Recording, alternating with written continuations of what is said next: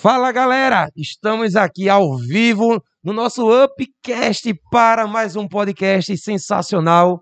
Dessa vez a gente vai conversar sobre a trajetória de um estudante que está cursando medicina, mas especificamente vamos falar sobre o internato, né? E para isso estamos aqui com um convidado muito especial, Adamo Pinheiro, estudante de medicina, está no quinto ano, primeiro ano do internato, né, Adamo? Exatamente. Muito prazer, queria agradecer a sua presença e dizer que, galera, você que está ouvindo, que está nos assistindo, pode ter certeza que a gente vai desvendar um pouquinho do que é essa vida de um estudante de medicina, né? Adamo está dizendo, é uma vida difícil. Oh, imagina, imagina. Então, se você é estudante de medicina e quiser desistir, a hora é essa, viu?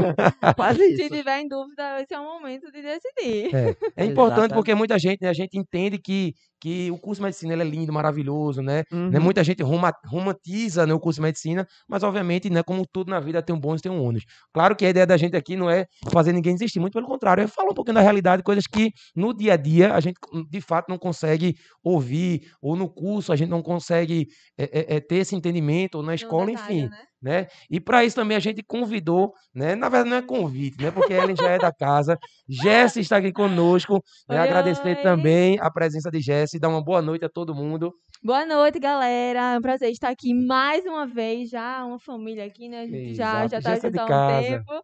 E aí a gente tá aqui pra bater esse papo. Vamos embora.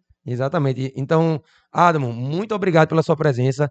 Tenha uma ótima noite e a gente só tem a agradecer. Eu tenho certeza que a galera de casa aí que está assistindo também tem muito a te ouvir e agradecer a sua presença. Com certeza, é um prazer estar aqui e poder falar um pouquinho mais sobre o internato de medicina, né?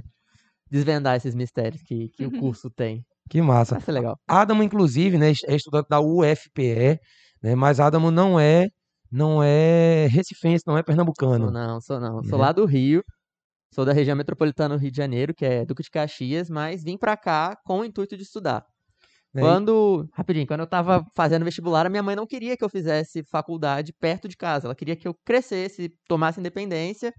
E ela falou: aqui você não faz. Aí me deu alguns estados que tem, tem um aporte tipo, de amigos da, da família e vim pra cá. Que massa. tô Era, muito feliz. era isso que eu ia falar, Adamo. Eu, é- é, eu acho que tem um valor agregado você estar fora da sua zona de conforto, com né? certeza. É um valor não, não só cultural, mas de você de fato amadurecer para questões que normalmente você ali mais perto da sua zona de conforto da sua família você não tem. Uhum. Então eu acho que isso é muito válido o estudante que obviamente tem essa possibilidade, essa condição, eu acho que vale demais, né? Com certeza. É, infelizmente ou felizmente, não sei, né? Obviamente tudo tem um ponto de vista positivo e negativo, mas hoje em dia está mais difícil, né, Jesse? Você, um aluno de fora, vir estudar aqui na UFPE devido à bonificação, né, que foi inserida no ano Sim, passado, sim. né, Jesse? É verdade. Ia ficar muito mais complicado de, de uma pessoa conseguir entrar.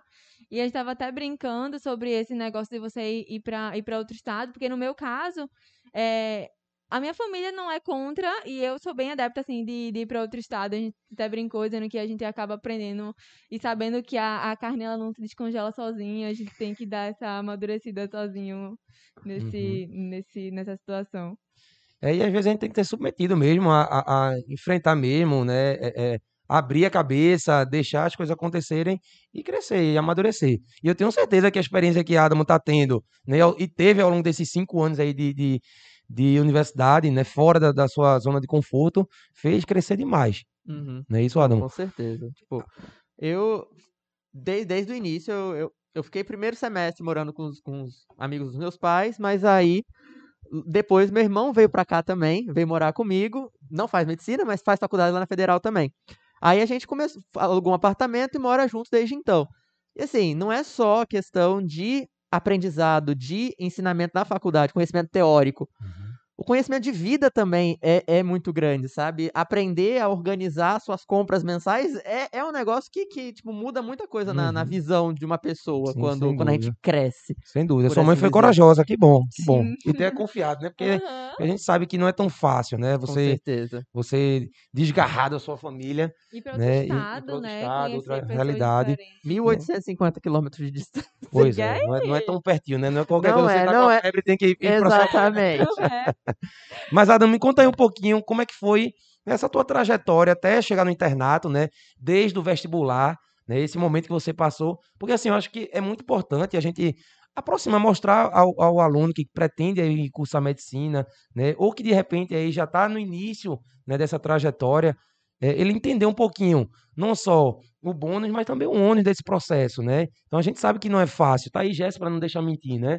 Jesse tá aí anos, Jesse? Quatro anos. É um processo que leva tempo, você precisa se adaptar a várias situações, não é fácil. Pra gente chegar ao, ao nosso sonho, ao que a gente quer, é, é um caminhão, é ralar. E assim, eu acho que é importante a gente olhar para trás, né, e ter orgulho da trajetória Sim, que a gente sim. trilhou até aqui. E eu tenho certeza que a sua trajetória foi, foi realmente assim, algo que te faz ter orgulho de si, né? Com orgulho de, certeza, de com toda essa certeza. caminhada. Então conta aí pra gente como é que foi um pouquinho dessa tua trajetória, pra gente chegar até o internato e entender, né, o que é esse famoso internato do curso de medicina, esse fantasma É bem isso mesmo, mas vamos lá. Então, eu, antes de, de entrar na medicina, eu fiz, eh, fiz técnico de farmácia no Instituto Federal, lá do Rio de Janeiro. Teve uns atrasos na, na minha formação que demandavam muito meu tempo. A gente tinha, como eu fazia técnico, a gente tinha que fazer o estágio também. E aí, tipo, quando eu consegui terminar tudo, já era abril de 2015, que Hum. foi o ano que eu fiz o Enem e passei. Conclusão, nesse de abril até, até novembro, que foi a época da prova, tipo, estudando como se não houvesse amanhã. Mas consegui passar, eh, vim pra cá, pra Recife. Foi, não entrei na primeira entrada, entrei só no segundo semestre. A federal tem isso de botarem todas as vagas no primeiro SISU, no, no SISU do, início do ano só, porque às Uhum. vezes tem o SISU do meio do ano em algumas faculdades Uhum. também. A federal é diferente. Então, ela- eles botam todas as vagas no início, e se você passa na primeira ou na segunda entrada, tipo, independente, você vai fazer o SISU logo no início. Então, desde janeiro, desde fevereiro, eu sabia que eu, que eu tinha passado em medicina. E aí começou a época de despedidas, né? Que não é, um- não é um negócio fácil você dizer adeus, você ir pra bem longe. Você não sabe se você vai se acostumar, você não sabe se você vai estar bem nesse novo universo. Porque medicina, Uhum. você. É, é, é verdade, você entra numa bolha e você conversa sobre medicina, você tem amigos de medicina, e isso é ruim em muitos aspectos. Por quê? Você perde o contato com alguns amigos que você tinha do ensino fundamental, do ensino médio. Alguns amigos de infância você conversa bem pouco. No meu caso, porque eu vim que fui bem longe, mas assim, isso acontece. É, então, assim, é, manter essa relação com, com, com o passado também é importante. De vez em quando você marcar de sair com seus amigos de infância é uma coisa que vale a pena. Por que, que eu estou dizendo isso? Muita gente fala que quem passa em medicina é uma máquina, e tem que estudar o tempo todo, que tem que, tem que saber de tudo. Gente, não é bem assim. É, é uma coisa que a gente tem que desmistificar. Eu escuto muito isso de, ah, tu tá estudando muito agora, mas quando tu entrar na faculdade de medicina, tu vai, não vai mais parar de estudar, vai virar uma máquina. Não vou negar que isso é verdade. Você não para de estudar. Mas assim, você não pode viver para isso. Sim, sim. Você tem que lembrar que antes de você estar em medicina, você tem uma vida.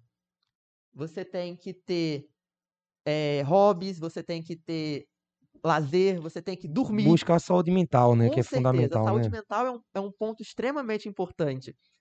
Assim, eu já tive sérios problemas durante a faculdade. Uhum. Por exemplo, eu já tive uma queda de imunidade que me deu herpes zoster, que é uma doença de pessoas acima de 65 anos. Porque você fica uma dor absurda. Uhum. Por que isso? Porque eu estava em semana de prova e meus pais vieram me visitar de surpresa. E assim, eu precisava de uma nota muito boa para não ficar de final. Mas assim, no final das contas, o que que é uma final, gente? Tipo, é só uma nota. Uhum. Você não vai ser um médico pior ou melhor por conta dessa nota, sabe? Você vai continuar sendo um médico bem formado, você vai continuar sendo um médico que se esforça, porque na medicina o importante não é fazer uma prova. O importante é o seu paciente. Se você tem dá a melhor qualidade de vida para o seu paciente, isso é o mais importante. Claro, você tem que saber a teoria, obviamente, mas assim, não pode viver para isso. Essa questão de lazer é uma coisa muito importante, que a minha mãe bate nessa tecla há muito tempo.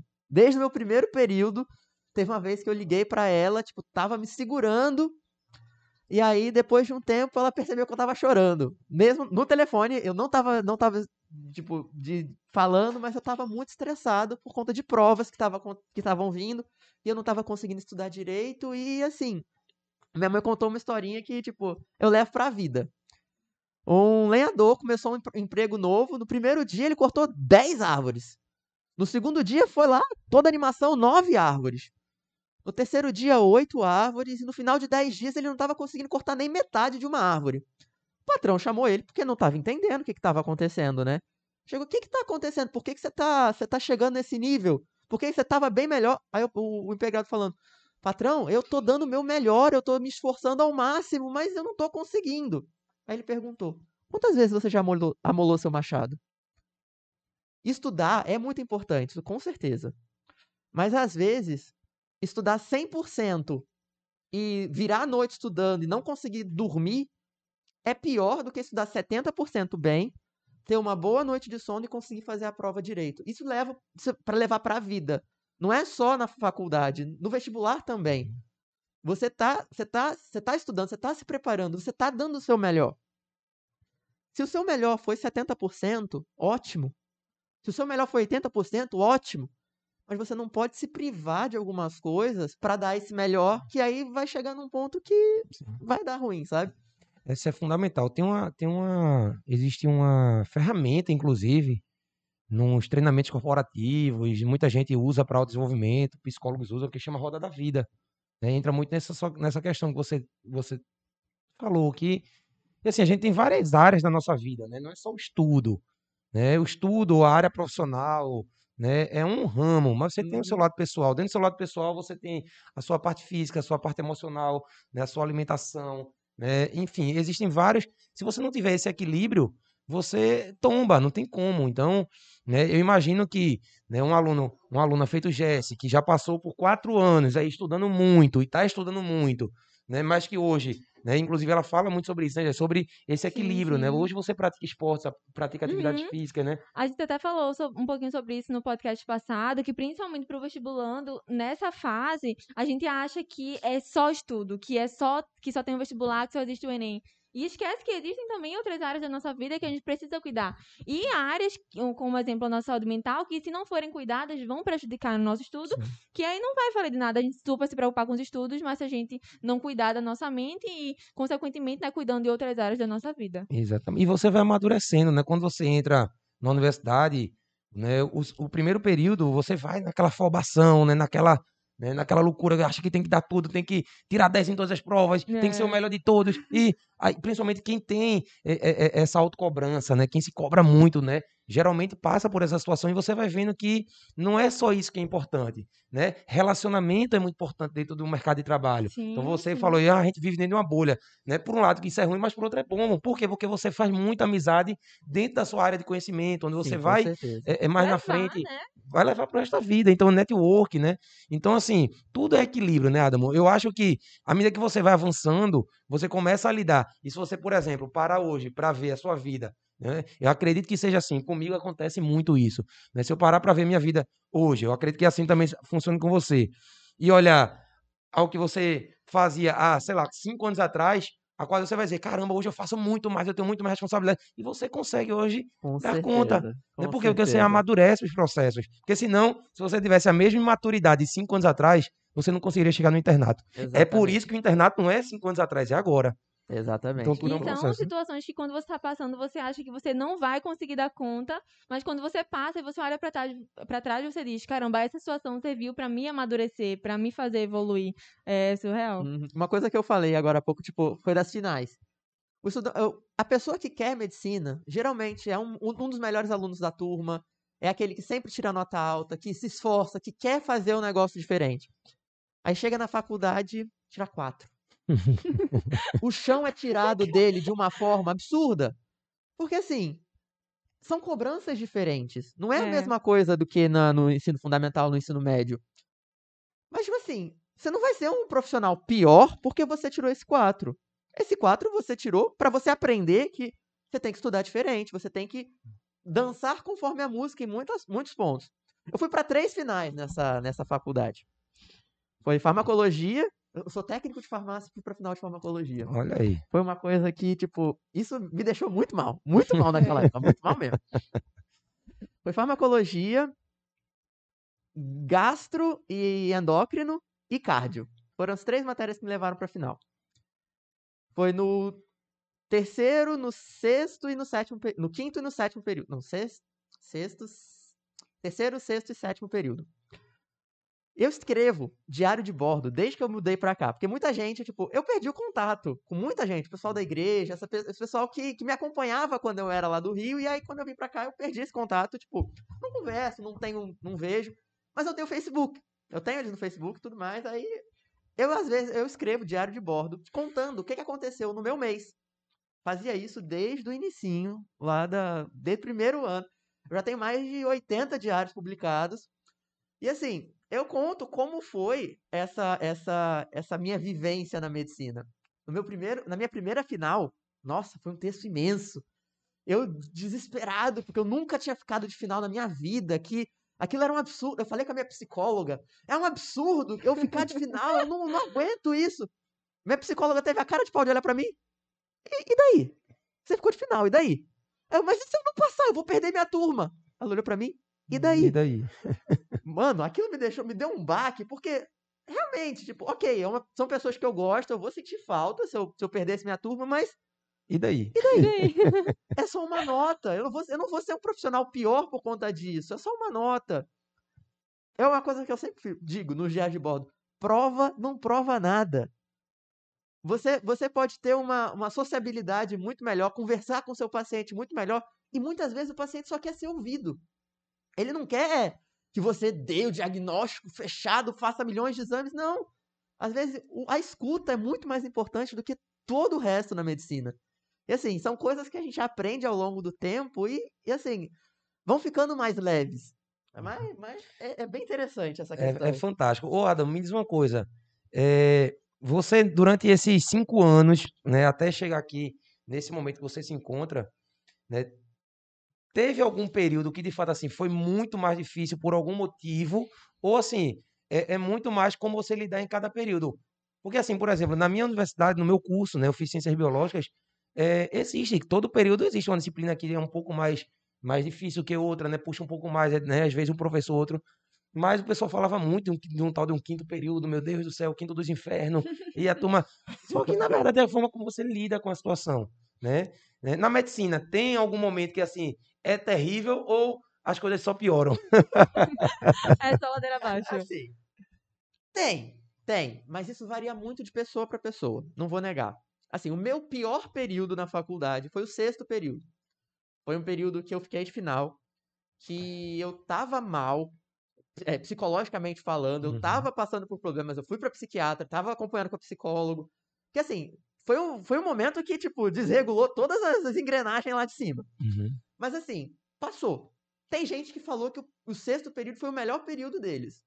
Eu já discordo um pouquinho, mas. Ou seja, a é- foi algo muito um. pessoal, assim, muito associado ao seu momento, né? Exatamente. Eu, eu posso dizer o melhor período. O melhor período é quando você sai do ciclo básico, que são os três, os três primeiros períodos, e entra no ciclo clínico. Conta aí pra gente como é que funciona. Como é esse ciclo Vamos lá, básico? vamos lá. Como é Boa, esse boa, ciclo? Boa, boa pergunta, Exatamente. amor. A medicina ela é dividida em três etapas. Então anota aí, tá, galera? Você estudando em medicina, você quer fazer medicina, você já entra sabendo. Você já Exatamente. sai Já na tá frente de por muita dentro do negócio. Vai anotando Exatamente. aí, Vitor Gerson. Vai ser tu ano que vem. São três etapas. A primeira etapa é o ciclo básico, que a gente tem as matérias gerais, fisi- filo- é, Fisiologia. fisiologia, bioquímica, anatomia, biofísica. Tem essas matérias gerais que todo mundo, todo, todo profissional de saúde quase tem que saber. Que São- na UFPE é feito no CCB, que é o Centro de Ciências Biológicas, ou mudou? Porque na minha época eu sei que o ciclo básico era lá, ou- varia. Mudou um bocado, Mudou, mas né? ainda utiliza muito do CCB, do que agora é CB só, Centro de Biociências. A gente usa velho, muito o do céu. CCS e agora tem o CCM, né, que é o Centro de Ciências Médicas, Sim, que sim, é um prédio exclusivo da novo, né? medicina, é um prédio, prédio novo. É, e assim, a gente está tentando pegar algumas matérias do ciclo básico para o CCM, mas ainda está bem, bem direcionado para o CCS e para o CB. São os três primeiros períodos da faculdade. O quarto período é o período de transição. Muita gente fala que ainda não é clínico, mas, ainda, mas também não é básico. Por quê? A gente começa a ter semiologia, a gente começa a aprender um pouquinho melhor como é que examina o paciente, como é que é, vê os exames laboratoriais. Eu, eu digo que é o pré-clínico, que para mim foi o melhor período. Porque a gente começa a ver medicina. Porque os Uhum. três primeiros períodos é só cu- laboratório, a gente quase não tem contato É com o quase paciente. cursinho, né? É quase cursinho, né? Você vê o que. Exatamente. e aí a gente fica naquela, tá, e medicina, e medicina, e medicina. Tem algumas matérias, claro, que a gente é- são voltadas para a área médica. Tem fundamentos da prática médica, que a gente vai aprender algumas coisinhas, mas assim, é pra ferir pressão, é, ver as bulhas este- do estetoscópio, mas não é, não é medicina, medicina, ver paciente. Uhum. Mas assim, começamos a semiologia no quarto período, aí o, o- do quinto ao oitavo, Só Então, é o- conta, só conta para quem está ouvindo, né? É, é, o que seria essa semiologia? É, é, só, é esse contato prévio, é você entender é você a escuta com o entender. paciente. Isso, é você aprender o que, que você tem que examinar e o que, que você espera de resposta. Uhum. Tipo, a gente tem os. Isso é uma disciplina, é uma cadeira ou são várias? Ou, ou É a semiologia se divide dentro do quarto período? Mais ou menos. É porque se divide porque no quarto período a gente já tem a semiologia da mulher, a semiologia do adulto e a semiologia da criança. E aí são, são formas de examinar diferentes. Mas assim, isso é só o básico, é só o basicão. Porque ao longo do, do ciclo clínico, a gente vai ter pauleira em cada especialidade. Ginecologia, a gente vai estudar tudo de mulher. Tanto as doenças, tanto a forma de, de examinar Uhum. e conhecer e saber o que, que a gente espera e tudo mais. É, é só o básico, porque a gente tem que saber, se, se- senão a gente não consegue Uhum. entender como é que vai ser pra frente. Mas quando a gente chega no ciclo clínico, a gente tem uma revisão de tudo que aconteceu e aí a gente volta pra conhecer o paciente, por assim dizer, vendo especialidade por especialidade. Que é basicamente o ciclo clínico. Você conhece todas as especialidades. Tipo, de neurologia até urologia, tipo, passando por gineco, pediatria, saúde coletiva, tudo. Ou seja, a gente tá, a gente saiu do ciclo básico, primeiro, segundo, terceiro período, quarto período que é aquele aquele limbo ali, né? Ou seja, o pré-clínico e aí a gente entra no clínico agora que é o quinto período, que estuda Ex- todas essas áreas. Do quinto ao oitavo, são todas as áreas da medicina. Tipo, a gente conhece, é, tipo, profundamente todas as áreas. Isso até chega a ser uma crítica federal, porque às vezes eles aprofundam demais e aí perde um pouco o foco, sabe? Mas isso é... é- É, é- lembrando que, que Adam é estudante da UFPE, Isso, tá? Então, federal cada, obviamente, cada universidade deve ter a sua peculiaridade, certeza, mas de uma maneira geral certeza. tem um funcionamento aí, né? Mais ou menos assim Exatamente, também exatamente, padronizado, né? Exatamente. E aí, esses são os, o ciclo clínico são os dois anos do meio. E os dois últimos anos é o tão famoso e sonhado internato. É aquele momento que a gente é estagiário dos hospitais. É basicamente isso. O internato é um estágio obrigatório do curso, onde a gente vai ver as seis grandes áreas da medicina: clínica médica, cirurgia, saúde coletiva, pediatria. Calma. Pediatria. E eu me perdi. Ginecologia, obstetrícia e saúde mental. São as cinco, seis grandes áreas da medicina. É, são isso. É, são essas seis grandes áreas. A gente vê essas, essas, essas áreas de uma maneira de estagiário mesmo. A gente vai para campo. Não tem mais aula, não tem mais professor-aluno. Agora é paciente interno. Aí é aquele negócio que, claro, tem o preceptor, a gente passa o caso pro preceptor, a gente tem um acompanhamento, tem uma explicação, mas É 100% hospital. é 100% hospital. Então, você está dentro, de fato, de uma vivência médica, onde você vai Exatamente. estar entendendo Se caso você a não caso. sabe, assim, alguma coisa o que fazer, o que falar, como é que vocês sa- fazem? Aí você pode perguntar ao seu, ao seu preceptor. Você Ah, tem, tem, essa, tem esse, esse poder de eu não sei. Essa Ah, frase você ainda pode, pode. falar. Depois que você ganha o carimbo, aí muda a situação. Mas enquanto você está sendo interno, você fala: olha, eu acho que é isso. da cardiologia. Essa reunião vai ser estendida com a equipe eh, de fora do hospital, para a gente entender o que, é que vai ser feito. Então, assim, eu acho que isso é muito bacana, né? A gente entender, independente se, se você é médico, ou se você é biólogo, ou se você é um estudante de vestibular, Com que você está querendo entrar na universidade, você não tem que saber de tudo. Exatamente. Sim. Médico não é Deus. Sim. Isso. Tava falando logo no início de da, da mistificação que o médico tem de, de dar um uma- botar ele num patamar acima do normal que ele tem que saber de tudo porque ele cuida de tudo. Gente, não é bem assim. Não. Como eu já falei agora há pouco tempo atrás, o médico é uma pessoa normal. Ele vai no cinema e bebe cerveja no final de semana. Tipo, ele também vive, Olha aí, sabe? você pode. É, você pode fazer isso. Não, não é um negócio, tipo, fora do normal. A gente não é máquina.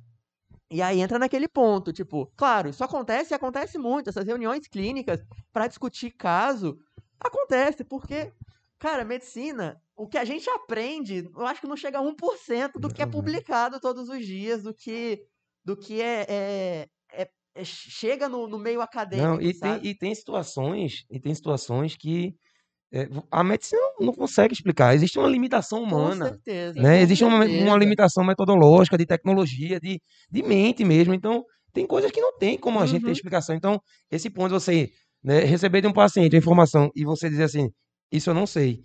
Isso você não é só nesse momento do internato. Eu acho que você vai levar isso para Com vida. certeza, com certeza. E é nesse momento que você aprende mais, que você vai ser desafiado, né? Exatamente, exatamente. Foi, foi uma, uma preceptora. O meu primeiro rodízio, a preceptora falou exatamente isso. Era uma preceptora que, tipo, todo mundo tinha medo.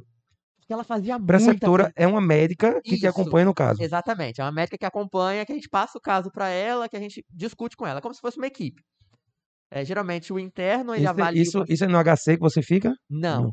Porque assim, o, lá na federal, a gente divide em dois, dois anos. No primeiro ano, a gente vê essas seis especialidades, mas a gente vê em outros hospitais. Por exemplo, eu já rodei no Restauração, no Barão de Lucena e no Getúlio Vargas. Agora eu tô num postinho lá em Jordão Alto, mas assim, são, são diferentes hospitais. Tu iniciou o internato o ano no período passado. Mais ou menos. Eu comecei agora em maio. Comecei em maio. Aí eu já tô há quatro meses e meio no internato. Eu passei pelos rodízios de cirurgia, Entendi. Fiquei dois meses em cirurgia e fiquei dois meses em clínica médica. Agora eu tô no- rodízio de saúde coletiva, que eu tô numa unidade básica de saúde da família. Entendi.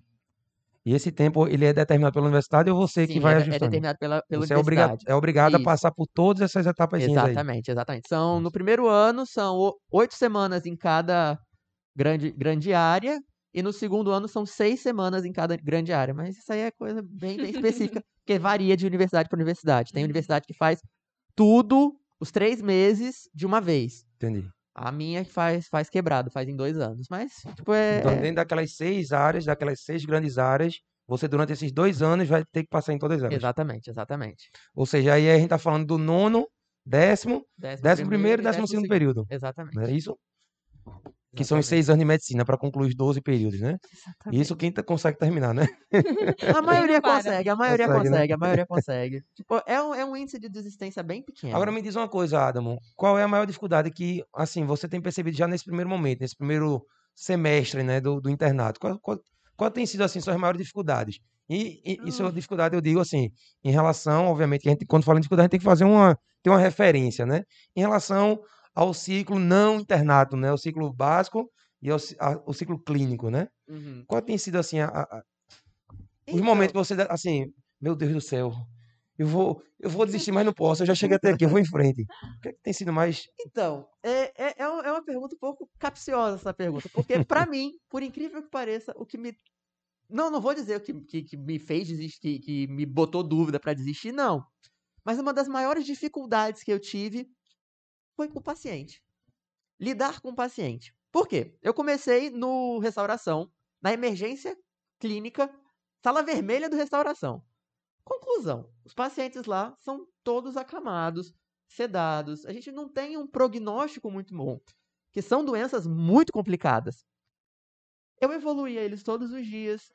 Eu, eu fazia, tinha conduta, eu sabia quem, quem eram, mas assim, muitos morriam. E assim, era apenas um nome na prancheta. Eu não conhecia o paciente, eu não conhecia a família. Eu não estou dizendo que isso é o certo. Porque aí, quando eu passei para o segundo rodízio, que foi enfermaria de clínica médica, eu tive dois pacientes o mês inteiro. Eu conhecia a família, eu conhecia os problemas, eu conhecia a doença. Eu sabia que não tinha jeito, eram pacientes graves, mas que estavam internados lá porque ainda tinham um, um restinho de, de, de, de esperança, Esperança. sabe? Teve uma paciente que me marcou muito, porque foi a primeira paciente que me fez chorar Caramba. porque eu sabia o caso dela, era um caso grave, e aí a gente chegou na conclusão que teria que entrar em paliação exclusiva. Paliação exclusiva é tipo, não tem métodos de cura mais para Uhum. paciente. A gente vai melhorar a qualidade de vida dela apenas. A gente vai dar uma melhor qualidade de vida para que, pra que ela tenha, desculpe a palavra, mas uma boa morte. Uhum. Que ela não sofra, que ela não, não, não passe por dificuldades, que ela, que ela termine sua vida bem, Tranquila. feliz e- e em família. E aí, quando a médica falou que a gente ia ter que contar pra família, eu gelei. Eu sabia o caso dela, eu sabia que ela tinha problema, mas assim, ok, eu nunca fiz isso antes. Como é que é? Aí a médica foi, ela, ela assumiu, ela era uma oncolo- oncologista, ela sabia o que estava falando, e aí ela, ela falou, fez o protocolo todo lá, o protocolo Spikes que a gente utiliza, é, tipo, é bem importante. Você, você não é nem na medicina, mas é interessante você aprender um pouquinho o que, que é o protocolo Spikes, que é para dar notícias ruins, independente da sua área. Notícia ruim acontece A todo- independente do Aham. momento, em qualquer lugar, sabe? E às vezes é bom você ter uma noção de como passar essas notícias ruins, porque na faculdade a gente não aprende isso direito. Hum. Durante o curso, eu acho que eu tive uma aula. eu- fiquei quatro anos no curso regular, sabe? No ciclo acadêmico e, e básico. Eu acho que eu tive uma aula sobre notícia ruim. E esse protocolo, tu aprendeu? A médica me explicou. Ela Ela me explicou? Ela, ela parou. Não, você não sabe, vamos lá, senta aqui. Aí ela me explicou passo a passo. Ah, que legal. que eu não vou lembrar qual era cada letra, mas assim, eu, eu sei, eu internalizei o, o, o, o protocolo, eu né? consigo, eu consigo passar para um paciente, eu consigo dar uma, um suporte para o paciente. Fizeram, fizemos, demos a notícia família, e até aí eu tava inteiraço. Cheguei no corredor, eu não consegui sair, tipo, a família deu tchau, eu entrei no corredor para conversar, tipo, outra coisa do caso, as lágrimas começaram a escorrer, e assim, eu não conseguia me controlar. Porque era uma, uma pessoa que, tipo, eu criei um afeto, sabe? E às vezes isso também é ruim. Uhum. Você criar um afeto demais. É claro, o médico é humano. Ele não é uma máquina. E assim, a gente tem sentimento também. A gente sofre quando o outro sofre. Isso é empatia, gente. Uhum. Eu ouvi, eu ouvi de uma médica, uma médica, eh, há umas duas semanas atrás, que ela disse que ela, durante a, a, a, a- ela é filha de um médico, né? E durante a universidade ela não tinha, ela não chegou na universidade eh, eh, e aprendeu isso na universidade, ela aprendeu com o pai dela. O pai dela disse assim para ela, filha, você tem que entender eh, que você não está tratando ali com um órgão, você está tratando com uma pessoa, entendeu? Então, eh, o que a pessoa precisa ser vista é como o todo, como ela é, não só as questões da doença, né, puramente, né? E esse eu, eu acho que é, é a grande missão de um médico, de fato, né? O médico no sentido mais profundo da palavra, né? O médico, que realmente tem essa vocação é, é, é, que leva consigo, né? Que, e que desenvolveu essa habilidade durante a, a universidade e durante a carreira. E isso é o grande desafio para um médico, é olhar o paciente e olhar ele no olho individualizando. Você é um caso que eu preciso olhar você. Exatamente. Quando, quando tava logo no, no, no, logo no inicinho da faculdade, meu tio, que também é médico, ele, ele chegou pra mim e perguntou, Adamo, por que, que você tá fazendo medicina? Prontamente respondi, pra curar a pessoa. Eu quero ajudar a curar pessoas. Ele olhou pra mim e falou, diga 10 doenças que você cura. Eu não consegui responder. Todas as doenças que eu conseguia pensar, doenças graves, eram crônicas que o paciente ia levar ao longo da vida. Ele olhou pra mim e falou: Adamo, você não está na medicina para curar pessoas. Você está na, na medicina para dar qualidade de vida às pessoas. Você não está tratando uma doença, você está tratando uma pessoa. Foi exatamente o que você falou. Então, assim, é- essa visão de tipo, não, eu tenho que tratar a doença, eu tenho que tratar a doença. Não é isso que o médico tem que fazer. O médico tem que ser amplo, ele tem que avaliar o paciente como um todo, sabe? Eu acho que o tratamento da doença é consequência do tratamento à pessoa, Com entende? Do cuidado com a pessoa. Com certeza. É verdade. E, e claro que isso pode ser desenvolvido, mas eu acho que isso você, você vem de base, né? Eu acho que isso são valores que estão, né? A- Tem algumas universidades que até tem disciplinas, né? Que, que você, né? Toda essa parte da humanização, sim, da, sim, sim, sim. né? Que isso de fato precisa ser lapidado, mas assim é algo que tem perguntas aí.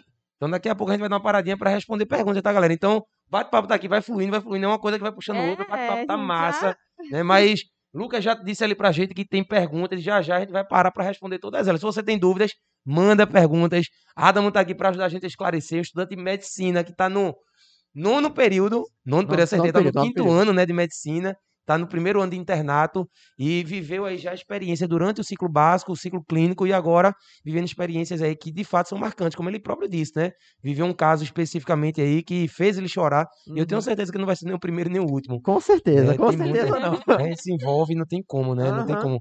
É, é, a gente trata com pessoas, né? E, e pessoas não são números, não são órgãos, né? São pessoas, Uhum. né, Adamo?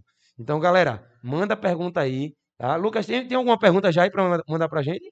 Tem um pessoal aqui que quer, primeiramente, o pessoal disse assim, é, já pode preparar o lanche, já, já Vixe Maria, ó. Ai, tem que humanizar. É, Duda falou aqui, humanizar os pacientes, né? E a pergunta que chegou é qual área da medicina ele quer seguir e como que escolhe essas Eita. eu vou, vou é, para quem não ouviu a pergunta, vou replicar aqui, né? É, a pergunta que chegou é, Adamo, qual a carreira, ou qual área da medicina você já você quer seguir, ou se de fato isso já está classificado na sua mente, ou ainda não? Então, é... já, já tenho isso bem claro na minha cabeça. Eu quero cirurgia. Olhe, Eu quero cirurgia, tipo, sem sombra de dúvidas. É uma especialidade que, que me chama desde, desde o inicinho do curso. Tipo, eu tenho dois tios que são cirurgiões e, assim, já acompanhei cirurgia com eles.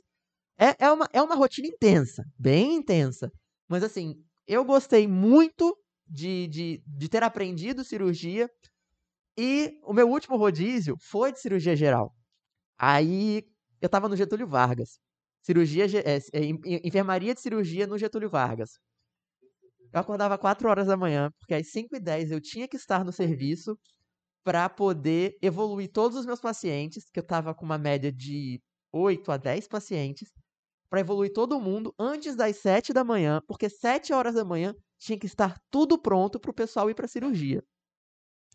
Não eram tantas cirurgias durante o dia, mas assim, eu, eu, eu, como interno, tinha que estar responsável por organizar. pô, a minha, dependendo da minha função, eu tinha que, tipo, tinha que lidar com isso. E aí tinha que dar alta pro paciente, fazer admissão de paciente, ver a intercorrência. Assim, era puxado. Demais. Eu, eu falei, eu chegava às 5 e 10 da manhã. Sim. E, sei lá, eu saía 5 horas da tarde, 7 horas da noite. é- Era normal. olha aí, se você estudante de vestibular tá achando que acordar de 7 horas da manhã é cedo, prepare-se, está chegando o internato. Calma aí, calma aí. Deixa eu defender o meu hospital. Deixa eu defender meu hospital. Eu gostei demais desse, desse rodízio. Demais mesmo. Foi um rodízio que eu. Eu não tinha tempo de estudar em casa, porque quando a gente chega no internato, mesmo a gente já tendo aprendido tudo, a gente tem que sempre estar estudando. Uhum. Porque também tem a prova de residência, né? Logo Sim, depois sim. que acaba a medicina, tem a prova de residência e a outra, outro vestibular que a gente faz. Aí, tipo, eu tinha que estar sempre, sempre estudando. Eu não conseguia estudar quando eu tava rodando no Getúlio, porque eu chegava em casa, eu fazia meu exercício físico, tipo, três vezes por semana eu ia pro crossfit, porque eu precisava, tipo, espairecer de alguma forma. E era a única forma, eu ia na base do ódio mesmo. Energia, eu não tinha nenhuma, nenhuma, eu estava esvaído de energia, mas eu tava lá, todo, três vezes por semana eu tava lá. E eu chegava em casa, comia e dormia. Era só isso que eu sabia fazer. Comer, dormir, ir pro hospital e ir pro crossfit. Só. Eu não conseguia ver TV, não conseguia ver série, não conseguia ver nada. Foi um mês essa tortura. Foi o melhor mês do meu internato até agora. Que massa. Caraca. Foi o mês que eu mais aprendi. Foi o mês que eu mais me diverti. Foi o mês que eu mais lidei com o paciente. Foi o mês que eu mais gostei de estar na medicina. Eu acho que, eu acho que a cirurgia, ela traz um. Ela, ela, ela tem uma magia, né? Porque você, você transforma, né? Então, você vê o resultado certeza, com acontecendo, né? E certeza. você vê o brilho, né? Uhum. Assim, no olhar do paciente, da família, de todos, e seu também, né? Então, Se tiver é alguém fazendo medicina aqui, eles vão falar: não, mas a clínica é soberana, mas a cirurgia é resolutiva. A gente resolve, a gente não espera. É Mas é Adam, brincadeiras à parte. Adam, mas aí você pensa em cirurgia geral ou, ou- Assim, a gente tem que fazer cirurgia geral de qualquer forma, porque Uhum. dependendo da, da subespecialidade, a gente tem que fazer geral. Eu vou Uhum. fazer geral porque eu tenho um pezinho muito grande na cirurgia plástica. Uhum. É, já fui muito da cirurgia pediátrica, já participava de liga acadêmica, que é como se fosse um projeto de extensão, onde os estudos são focados para esse assunto, Uhum. que a gente acompanha médico de cirurgia pediátrica e tudo mais. Mas assim, a cirurgia plástica me chamou muita atenção por conta da pandemia. Pandemia, a federal parou tudo. Então eu voltei para casa, voltei para o Rio. Não, não- não tinha sentido eu ficar aqui Sendo que eu podia estar na casa dos meus pais, sabe? Com muito mais conforto, muito mais estabilidade, tipo, local pra ficar, e ainda assim é, cumprindo a quarentena. E aí eu comecei a fazer curso online, curso online, aprendi, tipo, participei de um simpósio de cirurgia plástica, que eu achei interessante. E uma das médicas, ela tinha feito missão em medicina de guerra. Ela foi para o Oriente Médio para trabalhar com pacientes que tinham sido lesados na, na guerra. Aí eu fiquei naquela, pô, interessante isso. Aí eu fiz um curso de resposta humanitária, que eu Ah. aprendi um bocado de coisa também. Eu falei, porra, é isso que eu quero. E a cirurgia plástica, ela vai me trazer isso. Não, é, não tô pensando em cirurgia plástica pra estética, pra, pra botar mama, arrumar nariz, não. Eu penso naquela cirurgia plástica reparadora, onde a gente cuida de queimado, a gente lida com, com curativo, a gente faz, eh, faz enxerto, pega retalho. Essa, essa cirurgia que não é tão popular, mas por incrível que pareça, é o que a cirurgia plástica mais faz. Só que muita gente não sabe porque Uhum. a parte estética é muito Uhum. maior. Eu tenho esse sonho de um dia eu ir para um, pra um, pra um país que precise dessa, dessa ajuda de resposta humanitária, eu consiga, tipo, ajudar no que eu Que puder, massa. sabe? Que massa, que massa. Eu acho que é isso que, que, que torna o processo ainda mais, Sim, sim. mais brilhante, né? Assim, você... E quando você fala em cirurgia, cirurgia, né? Talvez você de casa aí não tenha visto detalhe assim, mas os olhos dele chega brilham, né? Brilharam assim, é cirurgia, é isso que eu quero. Isso é fantástico, Ah, né? Você certeza. realmente encontrar sua vocação, né? Claro que pode mudar, você precisa Sim, estar com a mente sim, aberta, sim. você pode, né, de repente aí, né, ser guiado para um novo caminho, ou a vida, ou Deus, né, te caminhar para outro segmento, mas eu acho que você se permite, né? Se permitiu viver tudo isso para chegar nesse nível de, de entendimento, Com né? certeza. Uma coisa que perguntaram também, tipo, nessa pergunta, é e como você escolheu isso? Isso, eu ia falar agora. É, é difícil. Muita gente não sabe o que quer. Elas, elas chegam num ponto que, tipo, não sei, não sei como continuar. Medicina tem seis grandes áreas, como eu falei. Clínica e cirurgia, posso estar muito errado falando isso, mas eu acho que são as maiores delas, porque tem muitas subespecialidades. Na Uhum. clínica, a gente vai para cardio, para nefro, para endócrino, para hemato. São muitas sub-áreas e você tem que fazer clínica médica. Sim. Na cirurgia, tem cirurgia plástica, cirurgia vascular, cirurgia torácica, cirurgia abdominal, e todas você tem que passar por geral. Então, muita gente aposta nessas duas, que são as que têm mais vagas, mas porque não tem tão bem decidido. Mas essa questão de eu quero cirurgia, eu quero clínica, eu quero GO, eu quero pediatria, ao longo do curso a gente vai aprendendo a lidar, a gente vai vendo o que, que tem mais interesse. E assim, não é só isso. Claro que a resposta financeira é um fator que influencia muita gente nessa, nessa, Escolha. nessa escolha. Qualidade de vida também é outro fator que influencia, porque é obstetra. Obstetra, ele pode. Muito obrigado. Ele pode Obrigado. receber uma ligação de madrugada que a mulher entrou em trabalho de parto. E aí ele tem que dar apoio, porque ele é o médico dela. E aí, como é que faz? É, são, são diferentes Uhum. pontos que a gente aprende ao longo da faculdade, mas também depende muito do aluno, né? Você tem que perguntar, você tem que tirar essas dúvidas. Se você gosta de uma coisa, vamos, vamos pensar se, se é isso mesmo que eu quero, vamos conversar com um profissional, vamos fazer liga acadêmica, que é essa imersão no, num assunto que muitas faculdades aqui de Pernambuco já têm. Então, assim, é uma coisa que tá, tá bem dissipada, tá bem difundida na nossa, na nossa graduação. Então, assim, não é fácil, mas assim, ao longo do curso você, você consegue. E se chegar no final do curso e não souber, também não é problema. Você vai ser tão médico quanto qualquer outro que Uhum. formou junto com você. É Tem fa- muita gente. Pode falar. Não, não, por favor. Tem muita gente que me pergunta o que é que eu quero fazer depois né, de medicina me, me especializar, porque também não sabe o que quer e tal. Eu tenho muito apreço por, pela parte de oncologia e de geriatria, mas depois que começaram a me perguntar assim bastante, eu parei de responder, porque eu comecei a refletir sobre isso e quando você estiver lá na, na medicina, você vai lidar com várias áreas. Então, coisas que você acha que você gostava, você pode não ter tanto apreço, coisas que você acha que você ah, não vou querer, você pode começar a gostar, desenvolver um, um afeto por aquilo. Então, eu acho que depende muito. Eu acho, eu super apoio esse negócio do. Quando você estiver lá na, na medicina, você vai lidar com as coisas, então você vai acabar uma hora ou outra decidindo. Com certeza. Eu entrei na medicina falando que eu queria anestesia, porque eu era. Olha que eu fazia curso de farmácia, eu gostava de. de Botar droga nas pessoas, né? ah, Sabia essas coisas. Aí eu tomei pau em farmácia, em farmacologia. Aí eu falei, tá, talvez não seja isso que eu quero, né? Porque eu vi que não, não, não rolou muito bem. Aí eu tive pediatria, gostei muito de pediatria. Eu comecei, não, vamos ver pediatria, vamos ver pediatria. Só que pediatria tem um problema. Que a gente lida com criança. Sim. Adoro criança. Mas, assim, tá. Daqui Depende. a pouco a gente brinca. A gente devolve pra mãe num tempo, Uhum. né? Tipo, é muito bom, é muito legal. Mas assim, também tem muitos fatores que a pediatria, tipo, me distanciou um pouquinho. Aí eu entrei na cirurgia. Pá, vai ser cirurgia. Aí eu entrei na cirurgia pediátrica porque eu via criança, eu via criança apagada a maior parte do tempo, era melhor, a gente conseguia solucionar o problema. Mas aí eu conheci a plástica, eu, eu tô bem, bem entendendo. pra- Claro, eu ainda tenho um ano e meio aí pela frente e ainda posso mudar bilhões de vezes. Na residência também posso mudar o quanto que eu quiser. É verdade. É, isso, isso assim, eu acho É, que. Licença, antes de vocês darem continuidade, tem mais algumas perguntas aqui. E também teve um rapaz que falou assim, ó. É, o Giovanni Crestana. Grande Adamo, o cara mais organizado e multitask da faculdade. Parabéns pela entrevista. Muito Olha obrigado, Gil. Muito Ou seja, obrigado. o cara já é conhecido, tá ligado? vendo? Então, E qual especialidade você não faria? Caroline Paz. Qual especialidade eu não faria? Então, acho que eu não teria paciência pra patologia. Patologia é uma especialidade médica. Se você conhece algum patologista, ele é médico antes de ser patologista. É, porque não tem contato com pessoa, tipo, o contato é muito pequeno e, e assim, é, não quero. Essa- essas o, que é que, especialidades. o que é que um patologista faz de fato?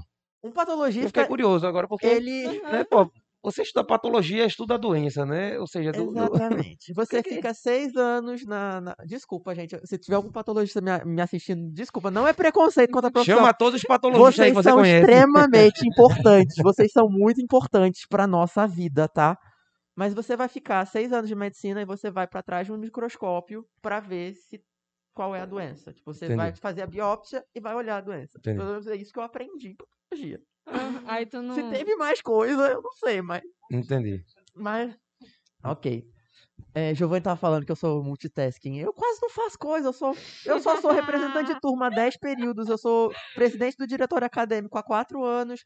Eu fui presidente da Liga de Cirurgia Pediátrica. Eu tô, tô fazendo um congresso. Olha aí, gente, você acha que você faz muita coisa, velho. Você acha que você estuda muito, que você tem que dar conta de biologia, matemática, física, química. Ó, velho, os caras estão dizendo que eu tenho que falar aqui. Disseram que patologista é quem estuda os patos, velho. Faz sentido, Ou mano. seja, Faz sentido, Jesse? Fato, ah, faz total, sem dúvida. Sem dúvida. Ai, Eu já tive um professor que botou um pato e um gnomo pra dizer que uma coisa era patognomônica. ah, então pode, eu vou defender, eu vou defender Davi que falou. Depende do ponto de vista, né? Não tá Com errado, né? certeza, com Não certeza. tá errado, né? Até porque não tem certo e errado, né? Exatamente. Deixa Pois eu te é. perguntar uma coisa que eu fiquei curiosa. Como foi a tua fase do pra tu passar em medicina? Tu passou quanto tempo tem, tem tanto? Passou assim que tu saiu do ensino médio? Como foi? Então, eu sou um ponto um pouquinho atípico nessa questão. Por quê? Eu terminei o ensino médio em abril, por conta de todo atraso, porque eu fiz Instituto Federal e a gente pegou um bocado de greve. Aí não me formei em dezembro, me formei em abril. Até então eu tava bem preso no, no estágio do, do, Do do, técnico, né? do técnico. Aí eu não tinha tempo de ficar estudando, tipo, muitas matérias. E ainda assim, por, pelo meu ensino ter sido técnico, eu tive algumas falhas na minha- no meu aprendizado. A gente não tinha um- um- uma história bem consolidada, uma geografia muito bem consolidada, Uhum. porque não era o foco. Eu fiz técnico de farmácia, a gente focava muito mais em química, matemática, biologia. Eram outras áreas. Sim, sim. E aí eu tive que correr atrás. Eu estudei um bocado. Não vou dizer que eu estudei, eu fui, ó, aquele exímio, eu estudava 14 horas por dia. Não, não fui. Eu ainda fazia teatro na época. Eu, Que legal.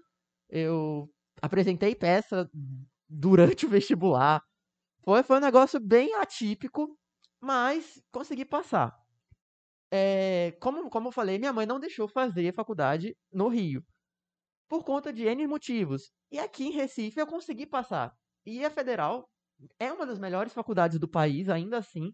Eu não perdi de qualidade e Uhum. Consegui, consegui entrar. E assim, eu não ia tentar mais uma vez para passar mais perto de casa. Se eu tive essa Sim. oportunidade, isso é um fator muito importante. Se vocês têm a oportunidade de ir um pouquinho mais longe, dependendo da quantidade de tempo que você está estudando, vale mais a pena você entrar logo na faculdade do que ficar sofrendo, tendo aquele estresse de fazer o vestibular mais uma vez, sabe?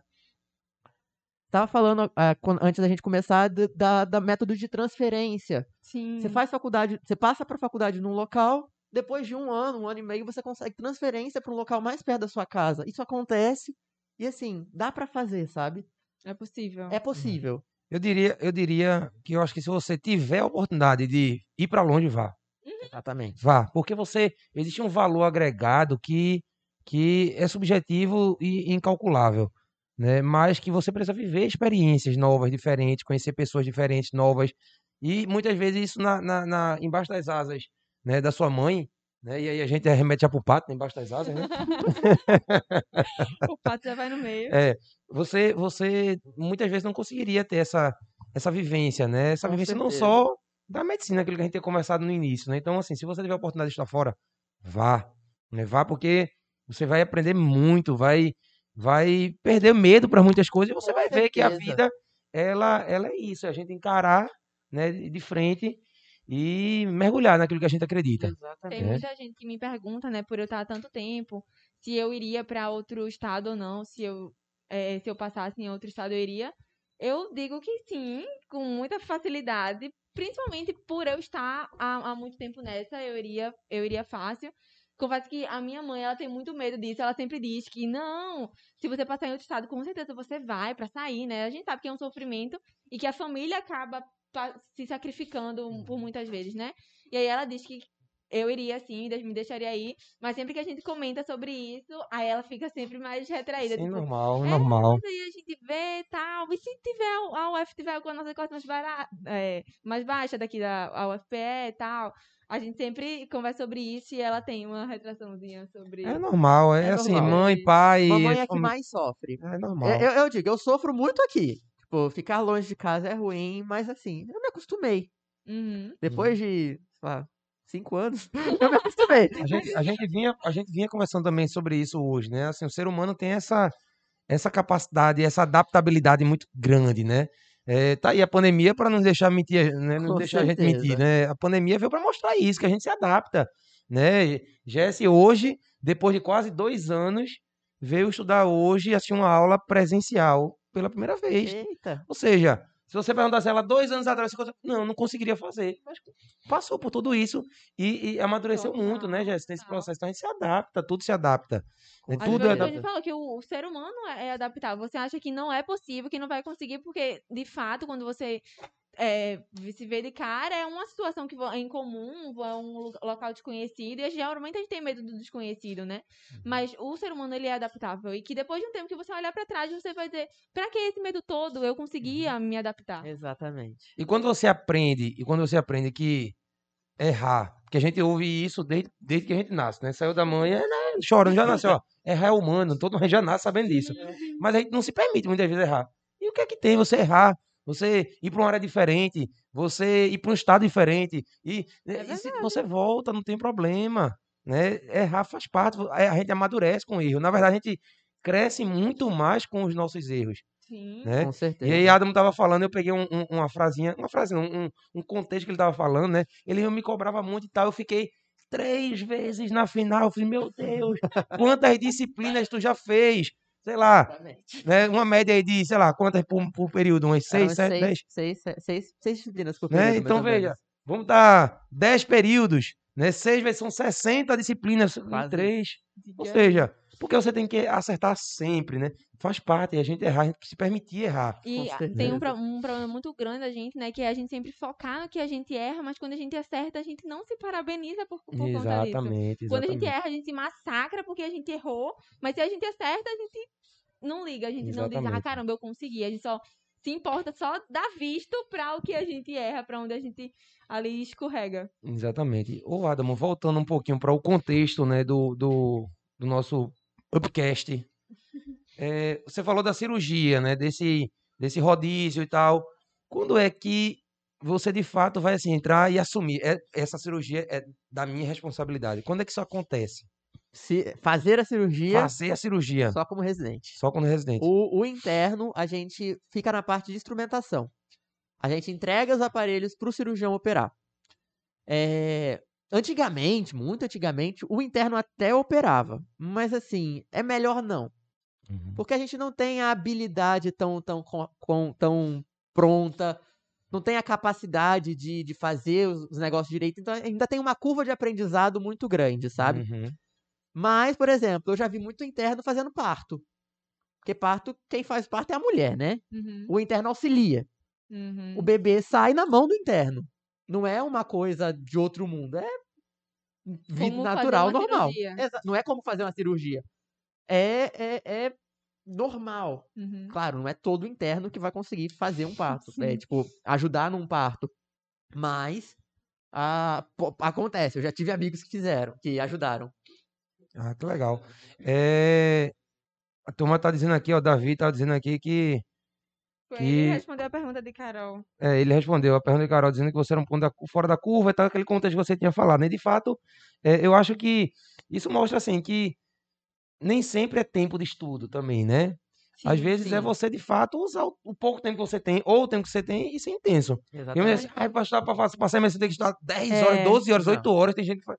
Pelo amor de Deus, não existe. Muita gente acha também, meu Deus, eu vou passar em medicina, eu vou passar três anos no, no cursinho. Uhum. Tem gente que realmente passa, mas não é uma coisa única, Uhum. Exatamente. É, restritiva. não existe, é, é feito é feito um milho de pipoca, né? Você bota na panela, tem pipoca aqui, tipo, vai primeiro ter outra aqui, por quê? Cada um tem seu tempo. Cada um sem seu tempo. Isso é né? É você, é você usar o tempo que você tem e a sua experiência e a sua maturidade para você. Às vezes, quando você às vezes acha que está preparado e não está. Você precisa levar mais, mais um ano aí para amadurecer questões, porque. E aí, às vezes, eu fico né, é, pé da vida com aluno de cursinho, né? Porque às vezes eles acham que sabem tudo. Eu falo assim, velho, para com isso. Tu não entrou. com- Imagine o cara que é médico, que está há 10 anos, há 20 anos, há 30 anos de experiência, não sabe mais nem tu. Exatamente. Então a gente precisa ter essa humildade, né? Olhar para olhar a gente, ver os pontos que a gente precisa de fato evoluir e é, é, se permitir, É né? Se permitir. Adamo, você é um cara famoso. Estavam dizendo aqui que é o cara mais famoso, o cara mais famoso da Universidade Federal de Pernambuco. Olha aí. Rapaz, De tem uma medicina, legião aí. medicina, talvez. Tem uma legião de fãs aí, ó. Tá vendo? É, a, é o Adamo, quem quiser te seguir, te acompanhar, tu fala sobre isso nas tuas redes sociais. Como esse teu diário de bordo que tu tinha tratado, é no Então, diário de Facebook, bordo, Instagram. ta- Eles estão. Eu uso muito Facebook, porque era a minha fonte de, de, de, de contato com essas pessoas antigas. Eu não migrei pro Instagram ainda, porque os diários são longos, tipo, e aí a forma de, do Instagram não, não, não ajuda Uhum. em textos muito longos, sabe? Uhum. Mas de vez em quando eu falo um pouquinho da minha, da minha trajetória na medicina, o que, que aconteceu, como é que, como é que eu falo, mas é bem pouco nessa, Uhum. nessa questão. No Facebook, como é que o pessoal te acha lá? É Adamo Pinheiro. Adamo Pinheiro. Isso. Ah, E, e no Instagram, É ADD Pinheiro. ADD Pinheiro. Então, Ma- galera, olha aí, ó, ADD Pinheiro no Instagram. Caso você queira aí acompanhar um pouquinho mais aí da trajetória de Adamo, né? é, a gente. Eu mostro que tem vida além da medicina no Ah, Instagram é também. Isso é muito Perfeito, olha importante. aí. Isso é legal. Eu, eu acho assim, eu acho que a gente tem um papel, né, é, social, né, do que a gente tá fazendo aqui fantástico, né? É, a gente tá permitindo aí que outras pessoas vejam essa experiência, né? Esse, esse podcast ele vai ser difundido aí para centenas, né, milhares de pessoas, né? A gente tem podcast aí que vem alcançando, vem tendo um alcance muito bacana. E isso é fantástico porque eh, muita gente passa a ver a medicina na prática, né? De outra forma, com quem está vivendo isso de fato na prática, né? Não é qualquer uma, qualquer pessoa que está chegando para falar. A gente está falando né, de realmente uma pessoa que está vivendo isso, que sabe o que é que está acontecendo. Nenhum Isso é massa. nosso, né? Luquinhas, É, mas uma pergunta minha, tu pretende trazer esse conteúdo para o teu Instagram? Não. Vai deixar lá no Vou Facebook deixar no Facebook, né? porque assim, já tá no final do, do curso. E assim, eu tenho o intuito de um dia publicar um livro. Uhum. Porque assim, Uau. é como, como tem essa, a história desde o dia que eu, que eu fiquei sabendo que eu ia passar. Então, assim, eu escrevo. Mentira, desde o dia que eu fiquei sabendo, não, desde o dia que eu me mudei. Dia 5 de agosto de 2016 foi o dia, primeiro diário de bordo publicado. Porque quando eu, me- quando eu passei, eu não avisei a ninguém. Ninguém. Eu avisei a minha família e aos meus amigos mais próximos. Que massa. Só. Tipo assim, pessoal que do, do colégio, de- estudou comigo na- na- quando eu era criança, ninguém sabia. Todo mundo ficou sabendo quando eu pu- publiquei o diário de bordo falando: passei em medicina. Caraca. Passei em medicina em Recife. Foi aquele negócio, nossa, como é que você vai pra lá? Como é que você vai? Como é que você vai ficar? Como é que você vai lidar com a sua família? Porque eu sempre fui uma pessoa muito família, tipo, eu gosto muito de estar em família, meus primos, meus irmãos, eu gosto muito de estar junto. E aí, tipo, eu não vou mais pras festas de família porque eu tô aqui. Tipo, ir pra lá é mais difícil. Eu passo os feriados, no máximo lá. O Natal, Uhum. Ano Novo, que é quando eu era, tava de férias. E assim, é, é difícil, não vou negar que não é. Não, não vou falar que é fácil, não é. Não é. Essa distância atrapalha muito. E assim, eu já falei muito sobre isso. E eu percebi que eu cresci. Eu evoluí. E assim, apesar de ainda ter essa distância, eu, eu consigo lidar com ela. O, o último diário de bordo que eu escrevi. Porque assim, eu tô bem atrasado com o diário de bordo. Porque tem, sei lá, uns dois meses que eu não posto. Mas eu já escrevi dois diários, eu só não postei. O último que eu escrevi foi exatamente sobre isso. Visita de médico.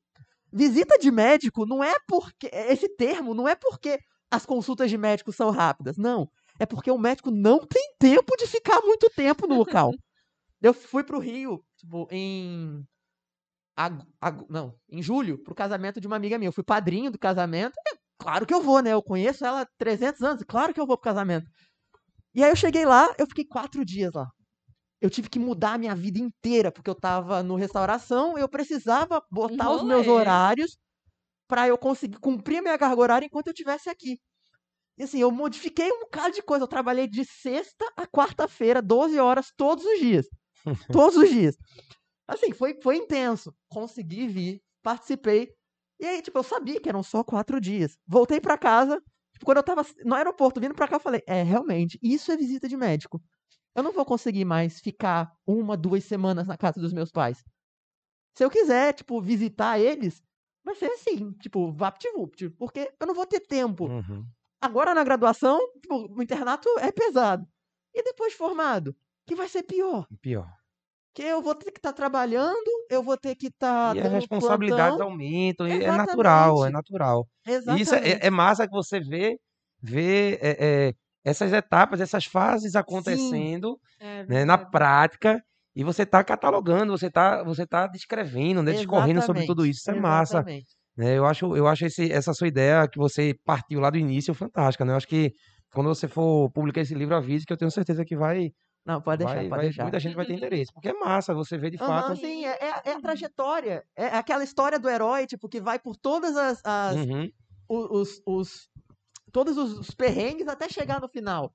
Então, assim, eu tenho tudo catalogado desde o início até agora, Que sabe? massa. Agora tá um pouquinho, como eu falei, tá um pouquinho meia boca, mas tá saindo, tô escrevendo. Também, pô, o cara quer cruzar, cabecear, bater lateral, correr, aí bronca, né, velho? Aí fica um pouquinho E ainda complicado tem que mesmo. pra um podcast. Não é?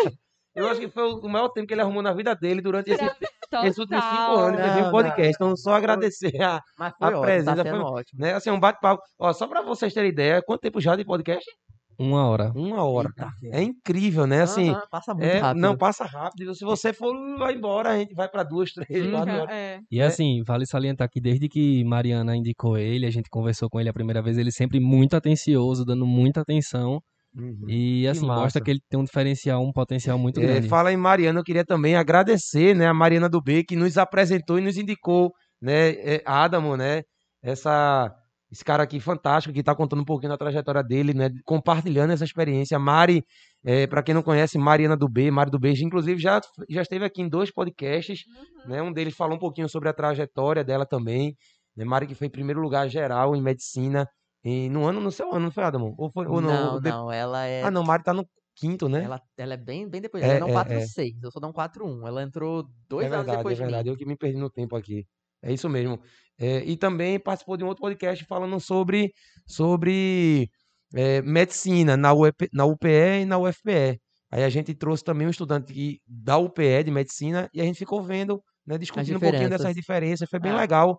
Né, um podcast aí que já alcançou bastante visualização também. Massa. Então tá aí disponível para vocês no canal. Quem tiver interesse, puxa aí, tá lá no iníciozinho. Acho que foi o primeiro, foi o primeiro ou foi o segundo podcast que a gente lançou, foi bem legal também. Então Mari é uma pessoa extremamente abençoada, iluminada Com e amiga demais, assim, que a gente tem um maior apreço por ela. né? Lembrar também do Spotify, né?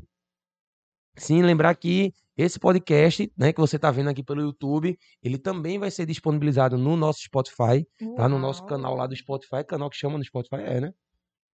É sim. É sim, né? então bota lá, Upplay, né, que você vai achar a gente também no Spotify. Na verdade, no Spotify, galera, é Upcast. Upcast, olha aí, eu dando informação errada. Upcast no Spotify. Então, galera, difunde aí pros teus amigos, pra galera que quer fazer medicina. Inclusive, eu vou dizer que é um pré-requisito que se você quiser estudar comigo em 2022, vai ser um pré-requisito assistir esse podcast pra você saber. Ah, eu tô dizendo isso porque 95% dos meus alunos são estudantes que querem fazer medicina. E a galera quer fazer medicina porque quer fazer medicina. E às vezes não sabe o que é a medicina não Exatamente. sabe a vivência. E ter essa oportunidade, ter essa vivência, às vezes, né? Você que teve alguém na sua família que você pôde ele acompanhar, né? De perto ou de longe, mas que você teve uma referência, né? É menos, vamos dizer assim, impactante Sim, essa entrada. Mas a maioria dos estudantes não tem isso. E eu tô falando de muitos estudantes mesmo. exatamente. Então eu vou, eu vou dizer assim, é um pré-requisito. Eu primeiro assista, depois a gente vamos pra aula. E aí, se você realmente quiser, é isso, a medicina. Você tá preparado? Quer? Então vamos. Aí a gente vai lhe ajudar nessa caminhada, tá? Falar nisso, galera, o Upplay, tá? Quem não segue aí o nosso canal, galera, se inscreve aí que a qualidade, os conteúdos que a gente vai estar produzindo para você é nesse porte, é nesse nível. Eu tenho certeza que vai fazer uma diferença gigantesca na sua trajetória. Então, segue aí a gente, né? Acompanha a gente no canal, se inscreve se você não é inscrito ainda, né? Clica lá no sininho para receber as notificações e dá o seu like, isso vai ajudar demais a gente a cada vez produzir mais e mais conteúdos. E também já aproveito você que ainda não é inscrito no nosso Instagram, vai lá e também se inscreve, tá, galera? Para que a gente possa, né, cada vez mais aí estar difundindo informações, você acompanhar o nosso trabalho, tá? Muitos dos nossos podcasts a gente divulga por lá, então é importantíssimo que você esteja ligado aí e ajudando a gente a difundir coisa boa, informações bacanas, que eu tenho certeza aí que isso vai ajudar muita, mas muita gente. Não é isso, Ellen? É exatamente isso, concordo com cada palavra. Jesse, a pessoa, o pessoal te chama mais de Jesse ou de Ellen, ou Jesse Ellen? De Porque as meninas aqui, tem uns alunos aqui que são alunos aqui do, do Up Educacional, e aí, só para diferenciar, o Up Play é a plataforma, Up Educacional é o curso físico. E aí, a gente tem uns alunos aqui que é fã de Jesse. Co- é, inclusive elas brigaram comigo. Isso. Elas o quê? elas brigaram comigo, elas ficaram retadas, porque, porque Jesse, ela tem um, um Instagram viciada, amor. Tem mais de quase 90 mil pessoas que acompanham o Nossa. trabalho dela. E as meninas, essas alunas acompanham. Ramon, quando o Jesse for, avisa. Pelo amor de Deus, avisa. Eu for avisar e não avisei. Rapaz, pra quê? Não Oxi, foi hoje. confusão. Disse, não, foi semana passada, não da passada. Ah, no disse. da passada. Oxe, foi confusão. Oh, Mas, Deus. mas eu vou avisar que você esteve aqui e que na próxima elas vão virão também, tá? Então, assim, mesmo. muito massa. Sim, eu ia perguntar, é Jesse Ellen ou Jesse Ellen? Porque elas chamam de Jesse Ellen. É muito engraçado, porque tem gente que pergunta se o meu nome é Jessie Ellen. Digo, não, gente. Todo mundo chama de Jessie, mas Jessie. Ellen só minha mãe quando tá brava. é. Adamo, querido, é... qual é, qual foi, vamos dizer assim, você falou daquele caso da paciente, né, da paciente lá na oncologia, Sim. né? É, qual foi, até hoje, o caso que foi mais desafiador para você? Você lembra de um assim, poxa, esse, eu vou para casa estudar, eu quero mergulhar nele. Tem algum que você lembra assim, você fala, caramba, esse realmente é um desafio, eu acho que Então, teve um que foi até daquela preceptora que eu falei que fazia muita pergunta, Uhum. que é- ela chegou pra mim e começou a vomitar pergunta em cima de mim. Eu falei, não sei, não sei, não sei, não sei. Sério, tava, parecia que tava escrito aqui, burro. Porque eu não sabia nada, eu não lembrava, não sabia, tipo, responder as perguntas dela. Não era uma, uma coisa, tipo, de outro mundo, era uma síndrome hepato-renal, tipo, deficiência no rim e no fígado. Só que eu não sabia responder. E naquele dia, eu fui pra casa, eu estudei tanto, mais tanto, porque, porque ela chegou pra mim e falei, semana que vem eu vou perguntar, hein? Semana que vem eu vou te perguntar essas coisas. Eu, pode deixar, eu vou saber as respostas. Eu sabia, é tipo, no, no, no dia seguinte, no, no dia seguinte eu já sabia as respostas, eu já tinha entendido o caso. Sim, não foi um caso que, que me fez mergulhar nos livros pra entender, tipo, diferenciar, não. É só porque eu não sabia, eu precisava aprender. Claro, tiveram outros que, tipo, me levaram aos livros, tiveram outros que me fizeram pensar bastante. tipo, forma de avaliar o paciente, mas esse da, da síndrome hepato-renal eu diria que foi um que me marcou bastante. Porque você estava falando do erro há um tempo atrás, que a gente se, se prende muito no erro e, e não, não considera os acertos. Mas é no erro que a gente aprende. É verdade. É verdade. Os acertos passam. Mas no erro, se a gente erra, a gente vai ver como errou e vai tentar melhorar. Pior que muitas vezes o, o- quando a gente erra fica muito mais gravado na nossa memória Com o que certeza. aconteceu, a situação do- quando a gente acerta. Faz sentido. Eu tenho uma dúvida. É, você falou do ciclo básico, do ciclo, né, aquele quarto período, né, que é aquele, aquele limbo ali, né? E tem o ciclo clínico, que vai até o oitavo período. Isso. Até aí, provas tradicionais. Você faz prova, Isso, isso. na, é. na, na- na medicina são duas provas. Ah, É, a maioria, na maioria das matérias, sim. Duas Né. provas teóricas, múltipla escolha. Prova prática também. Algumas matérias têm prova prática, mas não são todas. É, mas, assim, prova prática E não- no internato, como é essa avaliação? No internato, a avaliação da federal é um pouco diferente. Tipo, não, não posso dizer dos outros, dos outros cursos, dos outros, das outras faculdades. Mas assim, no internato a gente tem a avaliação prática, que vale 60% da nota, que aí é o preceptor que dá pra gente. É, tipo, como é que você tá no, no serviço, como você atua com seu paciente, o quanto você sabe, essas questões. Uhum. E tem uma prova teórica, que vale 40% da sua nota. Também, múltipla escolha. E assim, a gente faz a prova, né? Entendi. Então existe essa avaliação que é mais subjetiva, né, por parte do Isso, isso. preceptor, e avaliação teórica. Mais uma questão importante é não, não é como no, no curso regular que a gente tem uma prova, duas provas para cada matéria a cada três, quatro meses. Não. A cada dois meses, ou é, a cada dois meses a gente tem uma prova do final do rodízio. Só. É a única prova que a gente tem. E tem avaliação prática. Entendi. É assim que é na federal. Terminou os dois anos, tornou-se médico, formou-se. E agora? O que é que, que, é que se faz? E agora a gente Você faz já busca uma residência? mas- E agora, Aí, meu Deus? depende muito. Depende muito do que, que a pessoa quer. Muita gente, tipo, quer começar a trabalhar logo, começa a trabalhar, fazer plantão, mas só, só é médico. Uhum. Ele consegue dinheiro, ok. Mas assim, é só médico. É tão médico quanto qualquer outro. Muita gente também se prepara para fazer a residência, para ter uma especializa especialidade, uma especialização em algum, em algum ponto da medicina Uhum. porque medicina é um, é um campo muito Uhum. aberto. E aí a gente faz a provinha de, de residência para passar. E aí depende também, tem, tem prova por, por estado, tem prova por hospital, aí depende muito. O Brasil tem diferentes, diferentes formas de, de aplicar essa prova. E aí depois você pode fazer a subespecialidade ou você pode continuar só com a sua especialidade, não, não tem problema nenhum. Tem os programas do, das Forças Armadas também, que homem é obrigatório a se apresentar. Tipo, você, você, te- você se, se alista com 18 anos, mas quando você termina de fazer medicina, você tem que se alistar de novo. É mesmo. É, você pode dizer que não quer servir, mas tem gente que quer, quer Caramba. participar desse um ano na- nas Forças Armadas como médico do Exército. É interessante porque você recebe, você trabalha para isso, Uhum. e a vaga na, na residência é garantida. Então você consegue, tem que pesar bastante se você quer ou Se não, vale sabe? a pena, né? Você, você consegue um. É, é feio falar isso, mas você consegue uma mão muito boa, você consegue aprender muito ainda já trabalhando, sabe? Uhum. Ah, que legal. E, e- e na residência, é, são provas, é, é- o hospital que, que abre vagas e, e não existe uma prova, uma seleção, um, um processo seletivo, vamos dizer assim, regular, formal, e, e é o estudante, né, não o estudante, mas o profissional que já, que vai, como é que funciona? Na maioria dos casos, eu sei, eu deve ter vários programas que Sim, sim. funcionam de forma diferente, mas como é que, em geral, você, por, por exemplo, beleza, eu quero fazer residência em cirurgia.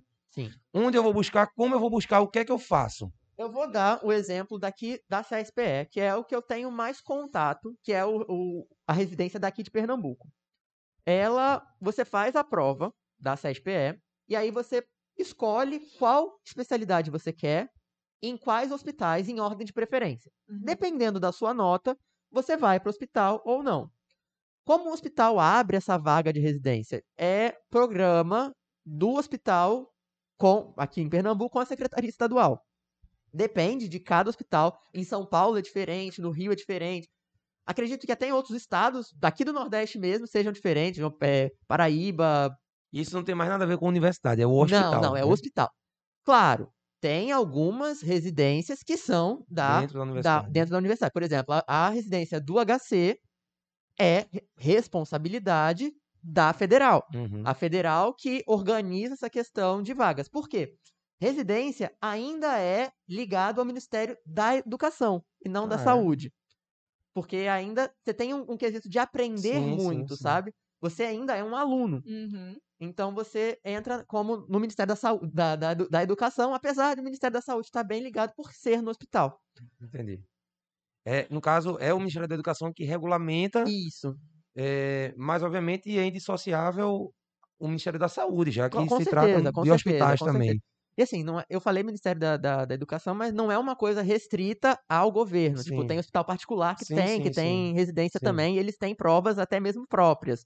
Entendi. Eles mesmos fazem as provas e E eles são têm o provas resultado. formais, de, de- Sim, de sim, sim. avaliação teórica, de. Sim, sim. Mas a maioria é múltipla escolha, mas às vezes tem segundas fases que são discursivas, tem prova prática. Aqui em Pernambuco não tem, é só uma prova, mas em outros locais tem. Tem estudo de currículo, é bem, bem Caraca, complexo. complexo. Bem complexo. É um concurso, né? É um Exatamente. Concurso, não deixa de ser, né? Até Com porque, obviamente, se trata de uma residência onde você já passou seis anos da sua vida, no mínimo, né? Mergulhando nos livros, estudando muito. Então, nada mais justo do que você estar preparado para enfrentar Com um novo certeza. ciclo da sua com vida, né? certeza. E as residências variam também, né? A- a o tempo, né? Vai variar muito Sim, também, sim, né? sim, O sim. mínimo e o máximo. Varia. Tem residência que dura dois anos, tem residência que dura seis anos. Neurocirurgia. Seis anos. Cinco anos. Eu Já pensasse nessa anos. possibilidade? Deus me livre. É mesmo, cara. Deus me livre. Não. Olha, pense direitinho. Neuro... eh, Perguntaram logo, logo cedo qual residência que Abra, eu não ca- abra, faria. abra a cabeça, mas não no sentido de fazer o, o corte, a Qual cirurgia. né? residência que eu, que eu não faria? Eu descobri no primeiro período que eu não queria neuro. Pode ter certeza que isso não vai. Eu tenho muitos amigos que querem neuro. Eu falo, vai com Deus. Vai com Deus, né? Pode ir. Vá sozinho. Se eu, se eu Deus. precisar, eu vou te achar. Eu vou te achar, relaxa. Mas assim, é uma coisa que não é pra mim. Não é pra mim, de verdade. É muito, É, todo muito mundo complexo. fala, né? Todo mundo fala que neuro é, é punk, É né? Você precisa realmente... É uma vocação muito grande, né? exatamente, É exatamente. uma vocação muito grande. É, galera, Jéssica, quer perguntar? Ia falar Não, alguma coisa, não? não. Galera, a gente tá né, no nosso tempo já, já estourado, né? A gente tem uma, um uma- um objetivo de não se alongar muito, né, nesse, nesse nosso upcast, mas eu queria deixar aberto para que vocês pudessem comentar, deixar sugestões de temas, né? Quem sabe aí a gente possa fazer um novo convite a Adamo, né, para que ele possa estar aqui compartilhando com a gente. É, a gente já está aí mais de uma hora, né? É, mais especificamente é uma hora e vinte minutos já, ou seja, um bate-papo descontraído, bem legal, mas com muito conteúdo Com certeza. que a gente pôde aqui entender um pouquinho né, sobre essa trajetória, essa rotina de um estudante de medicina e que já está passando aí, já está na fase final né, do processo, embora ainda tenha uma estrada aí longa pela frente, mas a gente só tem a agradecer, tá, Adama, a você, em primeiro lugar, por ter aceitado o nosso convite, né, por ter né, disponibilizado o seu tempo, que a gente sabe que não é grande, né, é um tempo que é realmente curto, limitado, mas eu tenho certeza que essa missão ela também faz parte, a gente difundir um pouquinho o conhecimento, né, levar para para essa galera, para essa garotada aí que precisa, né, esclarecer, clarificar um, clarificar um pouquinho mais, né, as suas ideias, o que de fato, né, isso ele, ele quer ou ela quer, e pode ter certeza que isso pode ser um divisor de águas na decisão de muita gente, tá? Um momento como esse, descontraído, informal, né, que a gente tá aqui batendo papo, ajuda muito a gente fazer escolhas que não são fáceis, Com mas que são certeza. necessárias. Então, mais uma vez, Adam, eu queria te agradecer, né? Queria também agradecer a Jesse eh, pela presença, por estar aqui também compartilhando com, conosco, né, essa sua rotina, o seu dia a dia, compartilhando aí eh, essa vida de vestibulanda que não é fácil, mas que é necessário a gente passar por esse processo, a gente precisa amadurecer, tá? Então, eu queria primeiro passar a palavra para a Jesse e depois para Adam para as palavras finais. Como sempre, foi um prazer, uma honra de verdade estar aqui esse Adamo hoje. E é muito bom sair da nossa bolha. Eu estudo há quatro anos para passar no vestibular de medicina e hoje eu aprendi muitas coisas, eu vi muitas coisas que eu antes não sabia. Então foi uma experiência muito legal de estar aqui. Foi muito bom ter aprendido com você e, como sempre, com o professor Ramon. Adamo, querido, muito obrigado. Olha, foi um Queria Prazer estar aqui. O convite foi, foi bem, bem feito. Porque eu, eu sou uma das pessoas que consegue me expressar muito bem lá na faculdade. Tipo, como, como vocês viram, meu fã-clube falou bem disso. É, mas assim, é, é, é muito importante essa questão de passar o conhecimento para o próximo, sabe? De, de mostrar o caminho das pedras. Porque muitas vezes a gente tá dando murro em ponta de faca, sendo que tem um caminho mais fácil, um caminho que outras pessoas já, já passaram. Claro, às vezes é importante você quebrar a cabeça, você Sim. bater a cabeça na parede, mas assim, se tem uma forma de você aprender com o exemplo do outro, é, é muito interessante isso, sabe? É, qualquer dúvida, pode me mandar, eu posso tentar ajudar o máximo. Com o tempo que eu tiver, eu consigo me aj- ajudar a responder. E é isso. Cara, eu ter queria, eu queria te dizer que, assim, o pouco tempo que a gente né, conversou, né, é- é, que a gente pôde trocar aqui né, alguns, algumas conversas, né, é, é notório, é notório que você não escolheu a medicina. A medicina lhe escolheu. Tá? Eu tenho certeza que você vai ser um médico é, que vai impactar a vida de muita gente.